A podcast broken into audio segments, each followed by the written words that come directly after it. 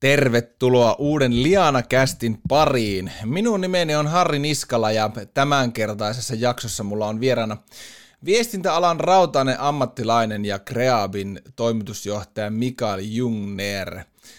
Iso teema, josta puhumme, niin on moderni johtajuus ja Mikael mainitsee verkkosivulla, että hän on kiinnostunut johtamisesta noin ylipäätään ja mitä se moderni johtajuus on ja miten se näkyy hänen – johtamistavassaan tuolla viestintätoimisto Kreabilla. Mielenkiintoista on myös tietysti kuulla, että miten tämä korona-aika on muuttanut johtamisen tapoja ja malleja.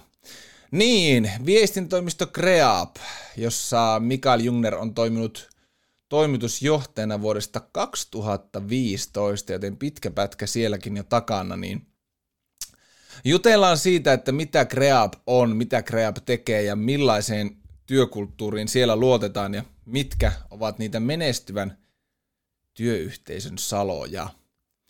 Ja paljon muutakin varmasti ilmenee haastattelun aikana, joten oikein lämpimästi vielä kerran tervetuloa mukaan. Liana Cast. Wow.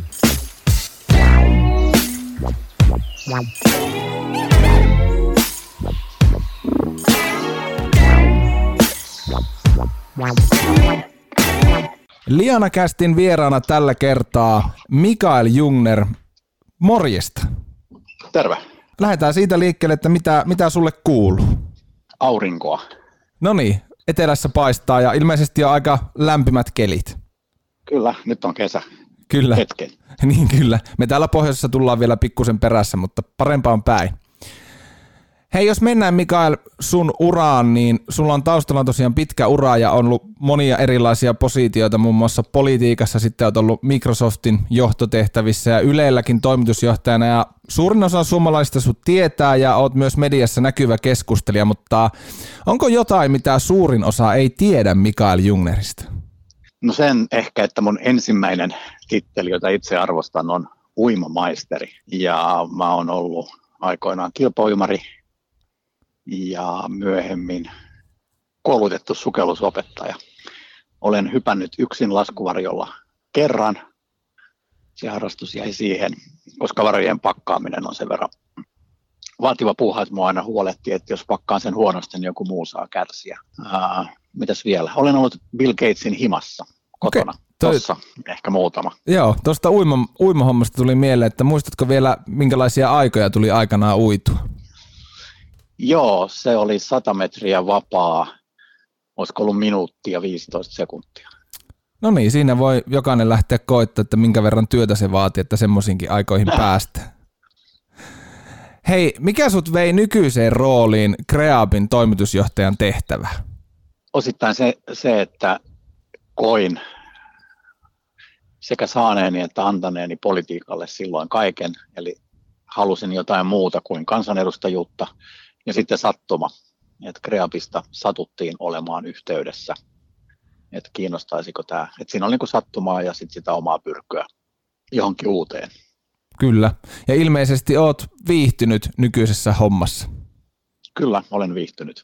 Se on aina mahtava kuulla. Miten sä vertaisit sun nykyistä työtä sun aiempiin työpaikkoihin? Löydätkö esimerkiksi niin kun organisaatioiden viestinnästä jotain yhteistä tai muuta semmoista, mitä oot miettinyt, että tämä on samaa, tämä on vähän eri? Totta kai jokainen työyhteisö on omanlaisensa, mutta ehkä tämä disruptio on se, joka seuraa. Et aikoinaan kun olin Microsoftilla, niin se oli sitä aikaa, jolloin Microsoft oli maailman selkeästi merkittävin yritys ja siinä sitten oli tämän digitalisaation ensiaskeleet. Ää, ja sitten Yleisradiossa oli myös tämä siirtyminen verkkoon, että silloin, silloin luotiin nämä Yle Areenat ja elävät arkistot. Ja nyt sitten taas tämä viestintä, niin se on aikamoisessa niin kuin murroksessa. Ihan vain sen takia, että sen arvo ja ää, ymmärrys siitä, että miten viestinnällä on merkitystä, niin kaikki nämä nousee nyt kohisten. Mennään hei tuohon moderniin johtajuuteen. Sä sun omilla kotisivuilla mainitsit, että kiinnostuksen kohteita muun muassa digitalisaation, startupit ja johtajuus. Ja tuolla meidän kuuntelijoissakin tiedetään, että on paljon markkinointi- ja viestintäalan johtotehtävissä toimivia henkilöitä, joten aihe varmasti monta kiinnostaa, niin jos mietitään näin, että tietyt peruspilarit tietysti on hyvä ja luo hyvän pohjan sille johtajuudelle, mutta onko esimerkiksi tämä vallitseva koronatilanne sun mielestä muuttanut jotenkin yritysten johtamiskulttuurissa tai johtamisessa? Se on niin kuin nopeuttanut tätä hyppyä eteenpäin. Tässä modernissa johtamisessa, kuulostaa hienolta termiltä, mm. niin se avain on siinä, että kun mennään tällaiseen hyvin monimutkaiseen maailmaan, siis sellaiseen, jossa asioita tapahtuu jatkuvasti ja tulee myös paljon yllätyksiä, niin yhtäkkiä ketteryys on se tavallaan tehokkain tapa toimia, kun aikaisemmin tämmöisessä hallittavammassa teollisessa yhteiskunnassa niin olennaista oli se hallinta, siis se, että oli, oli markkinoista ymmärrys ja oli, oli vahva asema siellä ja sitten oli tämä usein hierarkkinen analysointi ja strategian rakennuskoneisto kunnossa. Nyt, kun maailma muuttuu niin nopeasti, niin itse asiassa se on niin kuin ketteryys siis se, että yksittäiset työntekijät tai tiimit kykenee tekemään kuhunkin hetkeen sopivia räätälöityjä ratkaisuja, niin se on se kova juttu. Tähän tutustuin aikoinaan juuri silloin Microsoftilla. Siis koko tämä luovuuden johtaminen uudella tavalla, niin sehän on tämän nykytrendin, niin se alkusysäys lähti tuolta Yhdysvaltain länsirannikolta, jossa jokunen kymmentä vuotta oli hassusti hippiliikkeen jämät, miljardit dollarit ja sitten Yhdysvaltain teknologinen osaaminen, niin kaikki pyöri siellä samassa Kalifornian osavaltiossa. Ja siellä tosiaan löytyi tämmöinen uusi tapa, tehokkaampi tapa johtaa luovuutta. Ja, ja siitä tässä on, on nyt kysymys.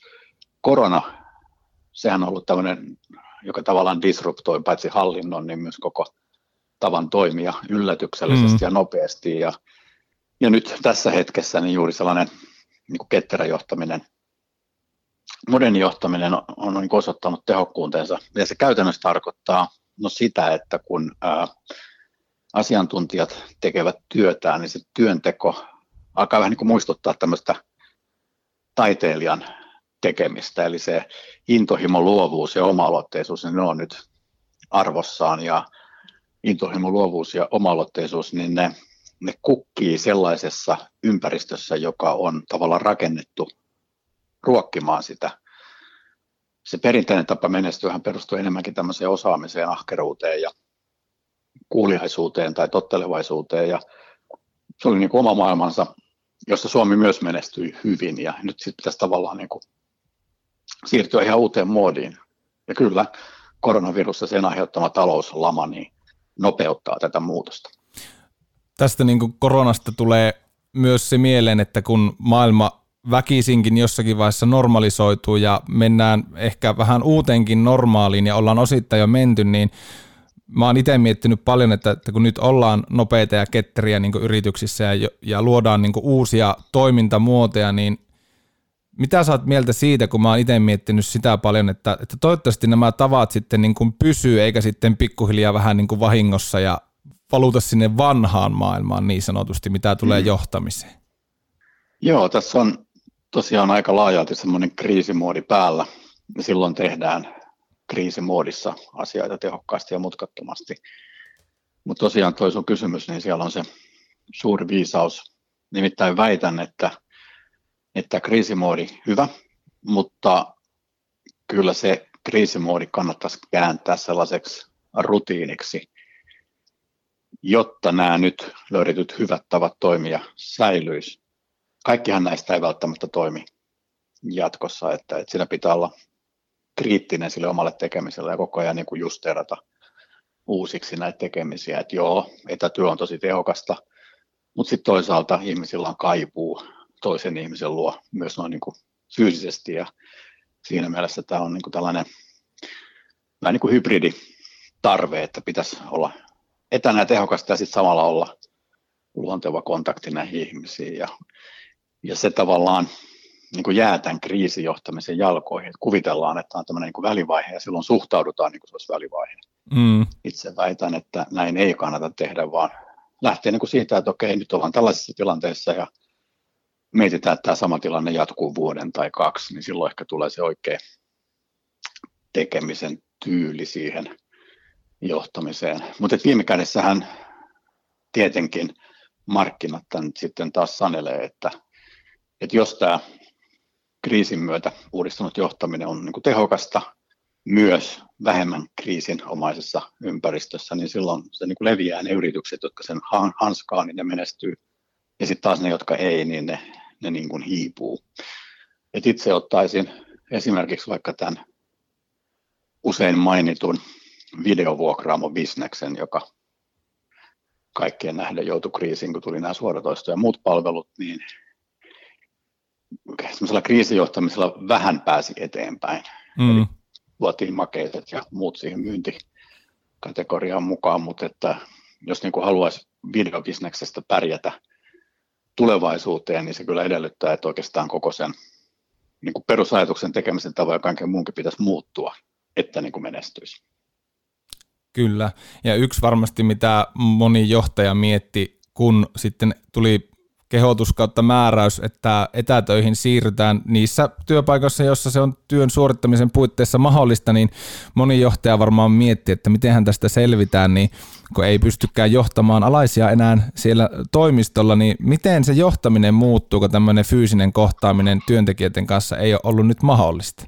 Se johtaminenhan, tai siis tavallaan sen hyvän johtamisen ainekset on muuttunut jo, jo vuosikausia sitten. Kyllä. Eli kun maailma ympärillä on muuttunut tämmöiseksi monimutkaisemmaksi, yllätykselliseksi, niin se, se tavallaan niin kuin suosii sellaista johtamista, joka on, on enemmänkin tämmöinen kuin palveluammatti kuin suunnannäyttäjäammatti. Siis totta kai suuntaa pitää näyttää jatkossakin, mutta että käytännössä se johtajan teho tässä maailmassa, tässä monimutkaisessa maailmassa tulee esiin siitä, että miten, miten saa niin kuin kunkin yksittäisen työntekijän potentiaalin käyttöön.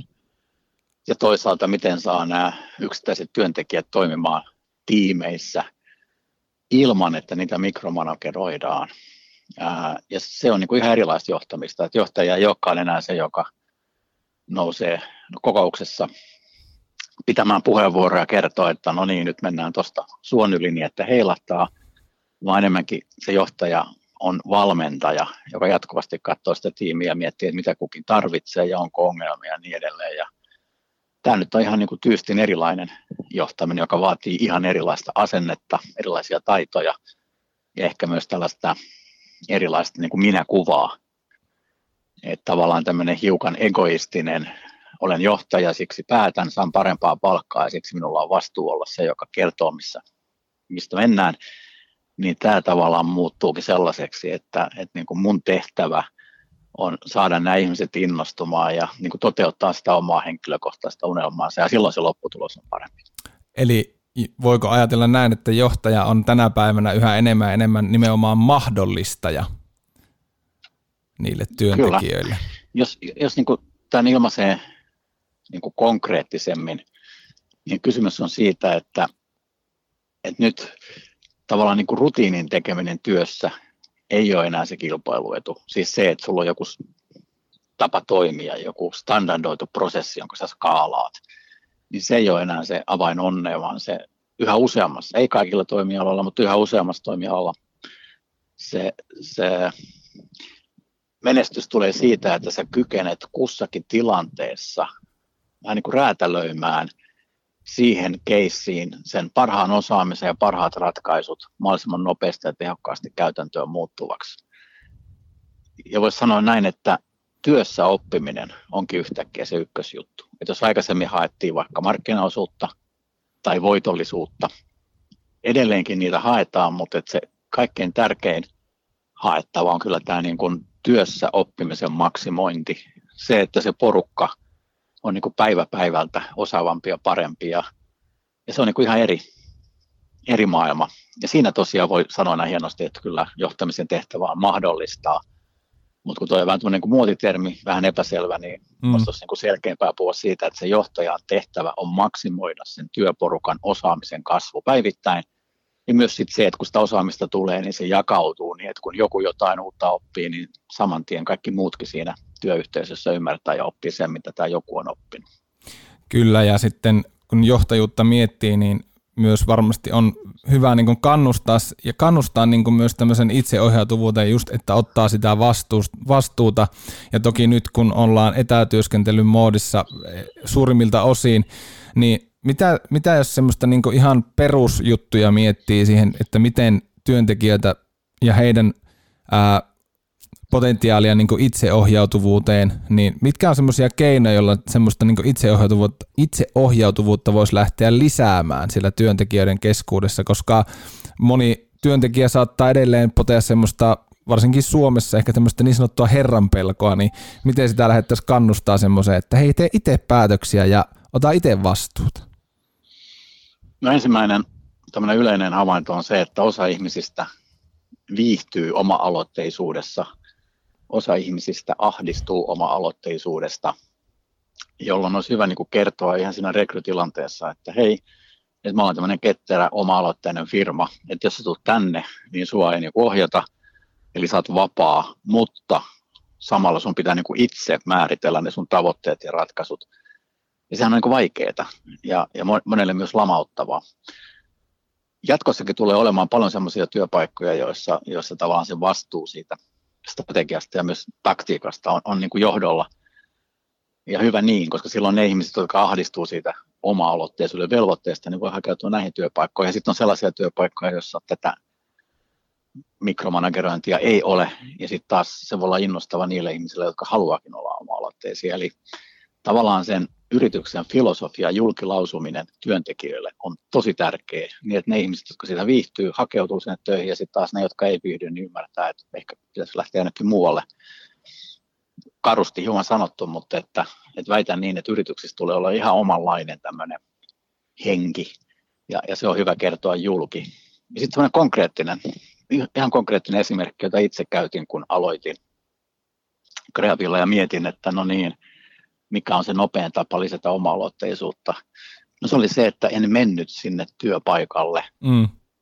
En ollut siellä. Totta kai siis kävin siellä, mutta että suurimmassa osassa en ollut siellä. Ää, jolloin kun en ollut paikalla, niin ihmiset joutuivat tekemään niitä ratkaisuja itse. Ja sitä kautta ne sitten löysi sen kyvyn. Ja mä väittäisin, että tällä hetkellä porukka on sillä lailla innostunut tästä, että, että jos mä nyt lähtisin siellä niin kuin ohjaamaan ja käskemään näitä tiimejä, niin ei ne enää hyväksyisi sitä, vaan ne haluaa pitää kiinni siitä itsenäisyydestä. Tietenkin aina isoissa asioissa tai jos on ongelmia tai muuta, niin johtajana on hyvä olla paikalla, mutta että se käytännössä se kaikkein tehokkain tapa lisätä oma-aloitteisuutta on se, että se johtaja ei mene sinne työpaikalle, niin se niin kuin pakottaa sen työyhteisön oma-aloitteisuuteen. Onko sä nyt tämän koronakriisin aikana lisännyt käyntejä toimistolla, onko sä niin pyrkinyt luomaan semmoista turvallista ja yhteenkuuluvaa ilmapiiriä tämän niin kriisin aikana jotenkin erityisen paljon? Mehän ollaan siis tehty tätä jo vuosikausia ennen mm. tätä kriisiä. me ollaan tehty etänä ja tämä on ollut hyvin niin kuin vapaata, että nyt tavallaan tämä kriisi vaan niin kuin osoitti, miten tehokasta tämä tapa toimia on. Et meidän ei niin kuin tarvinnut oppia tätä, koska se on opittu jo aikaisemmin. Mutta että tästä turvallisuudesta, joka on olennainen se, miten me ollaan se toteutettu on, että, että meillä on niin kuin, reilu parikymmentä ihmistä täällä Suomessa, siis maailmanlaajuisesti noin vajaa tuhat, mutta Suomessa 20 plus, niin ää, siellä on ollut esimerkiksi tämmöinen yksi henkilö, joka on, on hyvin, niin kuin, hän, hän niin kuin voimaantuu tästä yhteishengen luomisesta ja hän on tosi lahjakas siinä. Niin hänellä on nyt vastuulla nämä meidän viikoittaiset tämmöiset, mitä kuuluu palaverit ja hän niin kuin rakentaa tätä yhteisöllisyyttä. Sen ole, se ei ole siis toimitusjohtaja, vaan se on tämmöinen johtaja, joka niin kuin on siinä hyvä ja saa sitä itse voimaa. Toisaalta sitten on tällaisia erilaisia kokkaustapahtumia tai illanviettoja tai mitä ikinä. Siellä on taas toinen henkilö, joka niin kuin innostuu aina siitä, että saa järjestää jotain tilaisuuksia, juhlia, ja hän sitten vastaa niin kuin niistä. Eli tavallaan se yhteishengen luominen ei ole enää johtajan tehtävä, vaan se on sen työyhteisön niiden jäsenten tehtävä, jotka siitä niin kuin pitää ja jotka on siinä hyviä. Se, mitä johtaja voi tuoda tähän, on ää, ennustettavuus. Et meillä on niin kuin kuukausittain, joskus viikoittain aina kerro, että missä mennään, mitä on ollut myyntiä, miltä näyttää, mikä on se talous, niin että jokaisella työntekijällä on mahdollisimman realistinen tilannekuva osaa se varmasti ahdistaa, koska tämmöisessä hetkessä on epävarmuutta ja myös taloudellisia haasteita, mutta että pidemmän päälle niin se, että tiedät tarkalleen missä mennään, niin sitten sä pystyt tekemään niitä omia ratkaisuja paremmin. Eli johtajan tehtävä on mun mielestä niin löytää ne sopivat tyypit, luomaan yhteishenkeä, varmistaa, että kaikilla on se tilannekuva ja sitten pitää huolta tästä symmetriasta. Tästä puhutaan vähän, mutta on tosi tärkeä. Siis symmetria tarkoittaa sitä, että kuka tahansa voi turvallisesti tuoda ideansa esiin, vaikka olisi harjoittelija, eikä tarvitse niin pelätä, että, että joku esimies ikään kuin ottaa sen tontin. Ja tämä, tämä symmetria tarkoittaa siis myös sitä, että, että, että introverteilla on mahdollisuus tuoda itseään esiin ja ekstrovertit ei hallitse kaikkia kokouksia. Tai sitä, että joku karismaattinen vahva persona ei niin jätä muitaan varjoon, vaan että myös ne hiljaisemmat kollegat pääsee puhumaan. Jos vielä mietitään tuota itseohjautuvuutta, niin liittyykö siihen sun mielestä minkälaisia riskejä, että voiko se niin mennä niin sanotusti yli se itseohjautuvuus? Joo, siinä se suurin riski on tällainen kivaa kaikille ajattelu. Ää, ihmiset luontaisesti tietenkin pyrkii sellaiseen työyhteisöön, joka on niin kuin mukava ja jokainen päivä on sellainen elämyksellinen. No, maailmassa tämä valitettavasti ei ole mahdollista, vaan pitäisi aina, että kun ottaa jotain riskejä ja tekee ratkaisuja, niin joskus ne myös epäonnistuu ja silloin pitäisi todeta, että okei, tämän voisi tehdä paremmin. Eli jatkuvasti niin kuin miettiä päivä päivältä, että miten me voitaisiin pärjätä paremmin. Ja tämä voi olla niin kuin haastavaa, koska moni kokee sen jotenkin ahdistavana, että olisi niin mahtavaa, kun aina sanottaisiin, että voi kun te olette hyviä, voi kun me ollaan hyviä, taas me onnistuttiin. Mutta valitettavasti tällainen oma-aloitteinen työyhteisö, niin sen pitää pystyä puhumaan aina siitä, että okei, ton olisi voinut tehdä paremmin.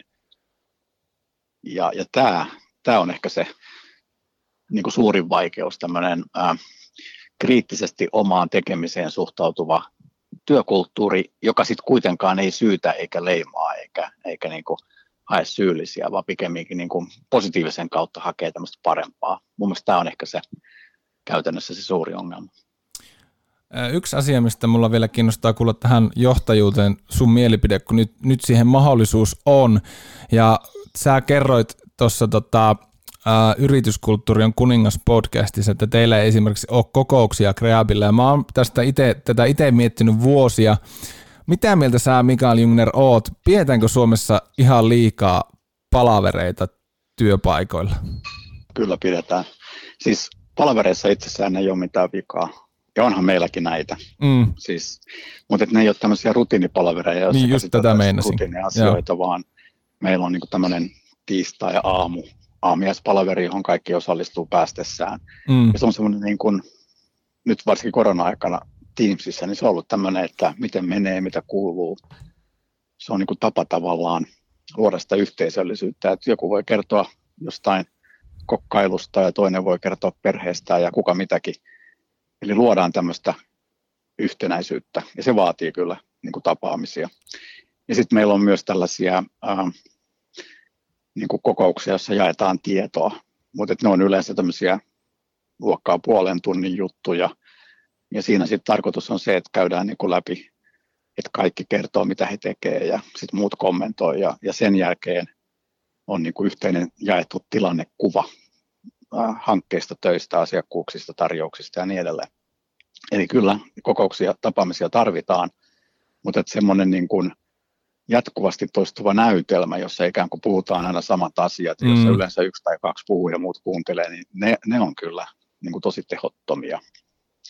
Et yleensä aina ennen kutakin tapaamista pitäisi niin kuin miettiä, että hyödyttääkö tämä, mihin täällä pyritään, ja sitten tehdä se sillä lailla mieluummin nopeasti kuin hitaasti että on perinteinen tapa, että tehdään varmuuden vuoksi kokous ja pistetään siihen tunti, joka sitten käytetään, niin saattaa olla, että siellä on viisi ihmistä, viisi tuntia, mutta se tuotos, tämän viiden tunnin panostuksen tuotos on olematon.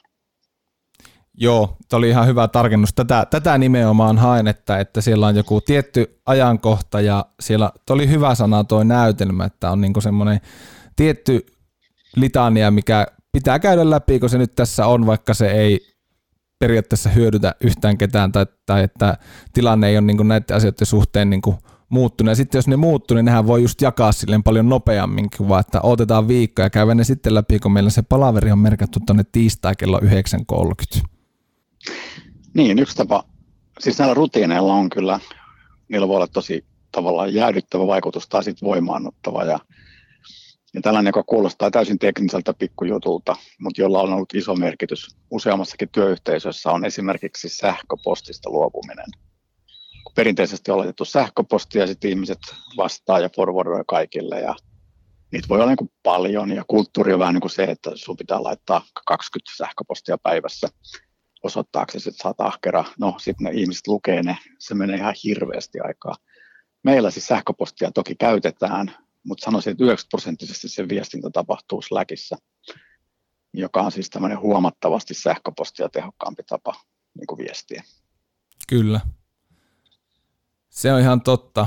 Meilläkin tota on Mattermost täällä Lianalla ja tykkään kyllä siitä, että saa silleen ketterästi tiedon ja yhteyden henkilöön, kenen tarvii ja voi sen asian käydä silleen suht tiivisti läpi. Ja sitten jos on tarvetta, niin sitten pidetään palaveri Teamsissa tai Hangoutsissa, Joo. mutta muuten niin kuin ihan erinomaisia alustoja, sekä Slack että Mattermost. Ja se on niin jännää, miten tämmöinen aika tekninen pikkujuttu saattaa muuttaa sitä tekemisen kulttuuria isosti.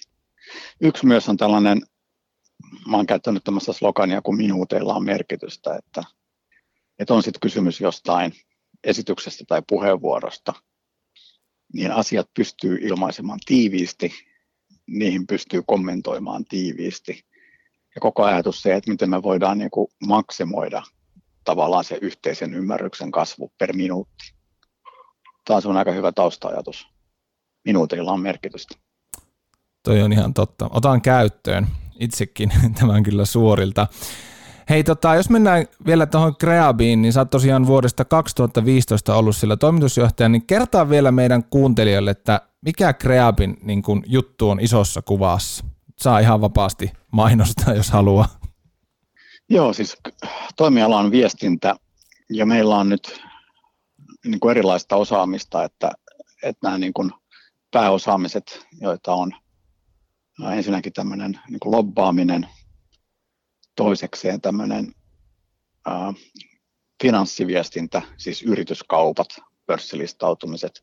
Kolmanneksi on tämmöinen yritysviestintä, joka voi olla perinteistä tukea sille yrityksen viestinnälle, infrarakentamista tai nettisivujen kehittämistä tai, tai sitten se viestintästrategian jalostamista, erilaisia, ää, erilaisia tämmöisiä kehittämiskokouksia ja niin edelleen neljäntenä on sitten niin kuin luova, ehkä markkinointiviestinnän tyyppinen tekeminen, jossa siis visualisoidaan asioita ja luodaan infografiikkaa. Ja sitten tähän päälle tulee vielä tämmöinen mediasuhteet, siis se, että miten asioita saa niin kuin mediassa läpi ää, ja mikä on se tapa, jolla toimittajat kiinnostuu aiheesta. Ja sitten viimeisenä tässä pitkähkössä listassa on tämmöinen niin datan käyttö, eli semmoinen tietokonealgoritmiavusteinen data-analytiikka, vaikkapa niin, että otetaan joku aihe, joku yritys, mennään Twitteriin, otetaan sieltä automaattisesti tuhansia viestejä ja sitten automaattisesti algoritmi sieltä poimii avainsanoja, keskenäisiä keskustelusuhteita ja sitten tulee tämmöinen vahva tilannekuva siitä, siis ihan tunneissa. Niin se Kreavin idea on nämä tässä mainitut eri osaamisalueet niin kuin yhdistää niin, että kun tulee se asiakkuus, niin tästä kaikesta osaamisesta sitten räätälöidään juuri siihen tilanteeseen, juuri sille asiakkaalle sopiva kokonaisuus, joka voi pitää sisällään yhden näistä tai kaikki nämä, ja sitä kautta tavallaan niin kuin maksimoidaan se, paitsi nopeus, niin myös se konkreettinen hyöty. Tässä näin niin kuin kiteytetysti. Teidän verkkosivulla lukee muun muassa myös, että yritysten pulma on usein tehoton viestintä, ja me ollaan liian kästissä tästä puhuttu muun muassa Katleena Kortessuun kanssa, että mitä se niin tehokas ja rohkea viestintä on. Niin mistä se niin Mikael Jungnerin mielestä koostuu tehokas ja rohkea viestintä? Siitä, että ne viestinnän perusajatukset on kaikkien tuntemia ja ymmärtämiä. Siis jos tulee joku viestintästrategia tai vaikka sitten somestrategia, se on hyvä esimerkki, että miten yrityksen tai yhteisön työntekijät sosiaalisessa mediassa viestii, niin jos siihen rakentaa jonkun tämmöisen oman ohjeen ja sitten jakaa sen kaikille, niin aika usein se ohje jää jonnekin ja sitä ei niin kuin tunnusteta, ei löydetä tai ei, ei niin kuin osata käyttää tai ei haluta käyttää. Vaihtoehto olisi se, että otetaan yhtiön arvot, siis onneksi lähes kaikilla on arvot, Ja sitten todetaan, että se somestrategia on niin kuin nämä arvot. Ja jos ne arvot ei auta siihen somessa toimimiseen, niin silloin kannattaa uudistaa ne arvot. Eli, eli että tavallaan se viestinnän punainen lanka, joka tukee ja vahvistaa sitä yrityksen strategiaa ja työkulttuuria, niin sen pitää olla niin, kuin niin helposti omaksuttava, helposti ymmärrettävä, muutamassa minuutissa läpikäytävä, että sitten on niin kuin aitoa apua jokaiselle ihan kesätyöntekijästä toimitusjohtajaan siinä yrityksen päivittäisessä viestinnässä, niin silloin ollaan aika lähellä maalia. Teillä on niin Kreabilla, teidän tulos, teette hyvää tulosta ja myös sun toimitusjohtajuuden aikana tulos on noussut ja niin kuin edellä mainittiin, niin itseohjautuvuus on yksi teidän niin isoja varmasti menestystekijöitä, mutta miten jos yleisesti mietitään menestyvää viestintätoimistoa, niin miten sellainen rakennetaan, että viestintätoimisto menestyy? Joo, tässä jännästi tässä Kreapissa oli täsmälleen sama tilanne kuin aikoinaan Yleisradiossa. Mm-hmm. Eli töissä on fiksuja, osaavia ihmisiä, joista, joilla usein on sellainen niin kuin aito intohimo siihen tekemiseen. Että he on, he on, ei kaikki välttämättä, mutta että suurin osa on unelma-ammatissaan. Niin, niin kuin tämmöisessä tilanteessa niin se, että sä poistat kaikki ne esteet kasvaa ja päästä eteenpäin siinä työssä, niin se vapauttaa ihan hurjasti sitä niin kuin potentiaalia. Ja Yleisradiossa se johti tosi hyviin lopputuloksiin.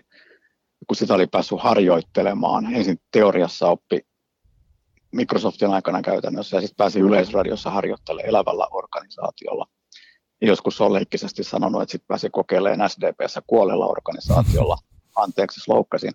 Niin nyt tavallaan alkaa olla se hansi siitä, että miten se kannattaa tehdä. Ja, ja tosiaan niin Kreavissa se toimi hyvin, että sitten vuodesta 2015, joka oli aika vaikea vuosi, kun aloitin, oli siis tappiollista toimintaa, niin joka vuosi tulos on parantunut niin kuin joka vuosi. Ja samoin sitten myös tämä niin kuin, tavallaan tunnelma. Sitä on niin kuin vaikea nuorella mitata, mutta kyllä sen niin kuin aistii, että porukka on niin kuin sitoutunut enemmän ja enemmän. Meiltä ihmiset hyvin harvoin lähtee. Kyllä, headhunterit soittaa, mutta on sanottu kielteisiä vastauksia. Itsekin on kieltäytynyt muutamasta työtarjouksesta, koska on tavallaan niin kuin halunnut nähdä, että mihin tämä lentää. Ja siitä se tulee se niin kuin menestys. Että se ei ole semmoinen johtamisjuttu, eikä se ole se, että olisi ollut joku uusi strategia, vaan se on niin kuin se, että nämä Kreabin työntekijät, ainakin suuri osa heistä on jotenkin innostunut omasta työstään siitä vapaudesta ja sitten alkaa tapahtua ihmeitä.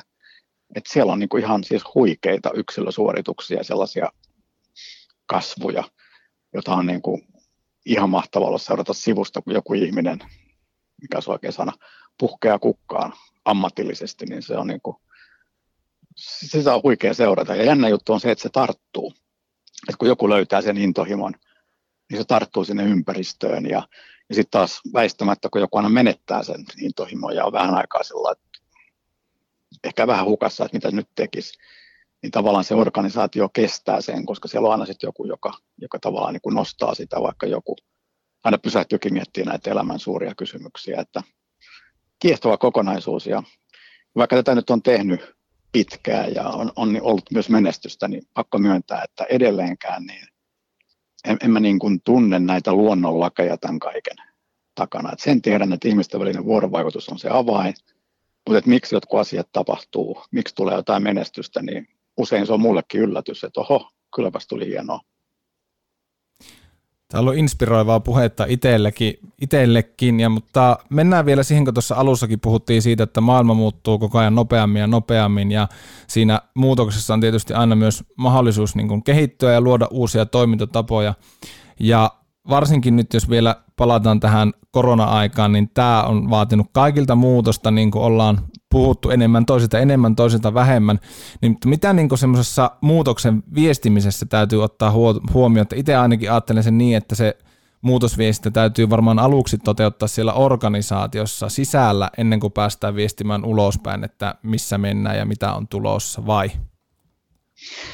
Joo, kyllä. Siis sisältähän se kaikki lähtee, että jos nyt katsoo näitä menestyneitä yrityksiä maailmalta, niin hirveän usein on tapahtunut niin, että se henkilökunta on löytänyt sen tavallaan sen innostuksen ja sitten se heijastuu eteenpäin. Eli e, sisältähän aina lähtee. Mutta tietenkin on myös sillä lailla isommissa organisaatioissa, huomasin aikoinaan yleensä, että se mitä puhuu julkisesti vaikuttaa enemmän siihen, miten tilanne koetaan sisäisesti, kuin vaikka joku intraviesti. Että jos antoi jonkun haastattelun Helsingin Sanomilla, niin selkeästi yleläiset hiffas huomasi ja reagoi siihen vahvemmin kuin jos laitoin saman kolumnina intraan, jolla se vaikutus oli paljon pienempi. Ja tavallaan tämä sisäinen ja ulkoinen viestintä hiukan sekoittuu. Mutta se avain on myös se, että näiden pitää olla niinku yksi yhteen.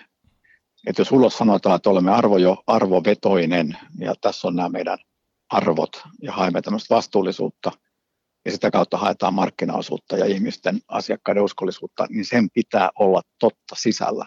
Et sitä ei voi päälle liimata. Mennään vielä loppuun Liana Kästin vakio-osuuteen viisi viestinnästä, niin mikä on Mikael Jungnerin viestintävinkki yrityksille? Äh, no ensinnäkin se, että kalan sijaan kannattaisi hankkia onki. Äh, siis ehdottomasti kannattaa niin kuin viestintää tukea ostaa ulkoa, koska tulee uusia ideoita, uusia oivalluksia, uusia kontakteja. Mutta koko ajan siinä tekemisessä pitäisi pitää huoli siitä, että se mitä ulkopuolisen kumppanin kanssa opitaan, niin se osaaminen jää sinne talon sisällä. Se on niin se ensimmäinen. Toinen on tämä niin kuin jatkuvan kehittämisen polku, että, että viestintä monesti koetaan tukifunktiona ihan ymmärrettävästi, mutta itse asiassa jos sen tuo siihen toimitusjohtajan vetoseksi tavallaan strategiseksi valinnaksi pärjätä ja niin, että kaikkien yksiköiden vetäjät on niin kuin mukana tässä. Että ei ole niin, että on joku viestinnän yksikkö, joka sitten kertoo ja muut, muut toteuttaa, vaan niin, että sitä tehdään niin kuin johtoryhmässä yhdessä. Se on varmaan toinen. Ja sitten se kolmas on se, ää, jokainen niin kuin, jokaisella ihmisellä on omanlainen sormenjälki ja jokainen ihminen on aika oman näköisensä ja oman tyylisensä ja ajatusmaailmat on omanlaisiaan. Tämä tarkoittaa sitä, että jokaisella yrityksellä tai yhteisöllä on oma DNA. Se on niin kuin täysin uniikki omanlaisensa, toista samanlaista ei maailmasta löydy.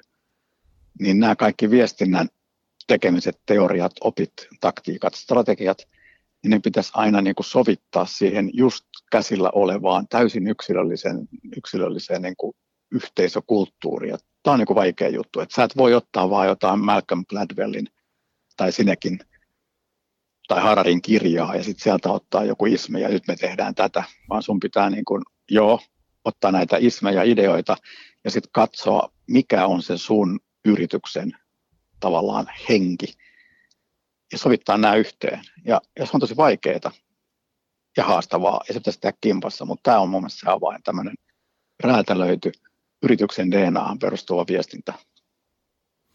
Mikä on viimeisin viestinnän teknologiasta sä oot innostunut? Oi, oi. Ää, mä oon niin kuin eniten innostunut siitä, mitä ei vielä ole.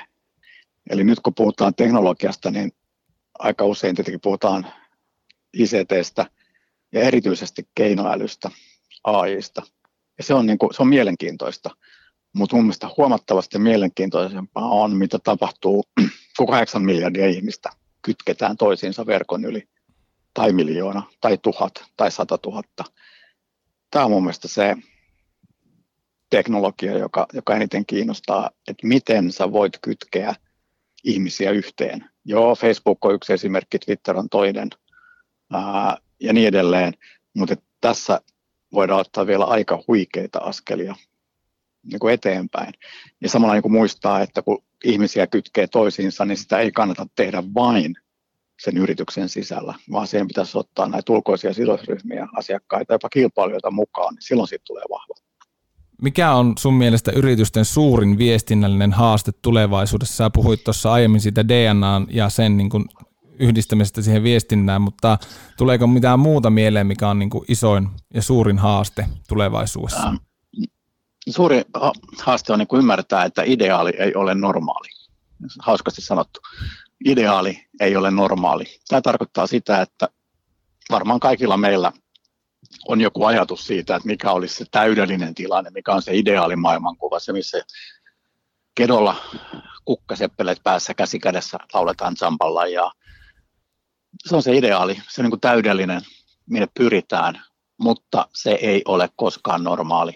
Ihmiset on erehtyväisiä, ihmisillä on ongelmia, ne on haasteita, jollakin on avioliitto karilla, toinen saattaa tarttua pulloon, kolmannella on lasten kanssa jotain ongelmia. Tämä elävä elämä on niin, kuin niin täynnä virheitä ja ongelmia ja epätäydellisyyttä, että jos sen unohtaa, niin menee metsään. Eli kyllä on hyvä olla ideoita, jaloja tavoitteita, mutta silti koko ajan pitäisi niin kuin nähdä ne omat, omat porukat ja myös niin kuin asiakkaat ja muut niin kuin yksilöinä ja tavallaan niin kuin hyväksyä se, että, että arki on karumpaa, eikä tavallaan luoda sellaista kulttuuria, että on joku tämmöinen unelma jostain, joka ei ole yhtään totta, vaan sen sijaan, että on unelma, minne pyritään, ja sitten samalla voidaan suoraan puhua niistä käytännön haasteista ongelmista, niin tavallaan tämä on ehkä se tärkeä juttu. Eli että ei ole sellaista politiikasta tuttua, päälle liimottua, julistuksellista höpötystä jostain täydellisestä, vaan että ymmärretään, että elämä on niin kuin pohjimmiltaan aika karu paikka,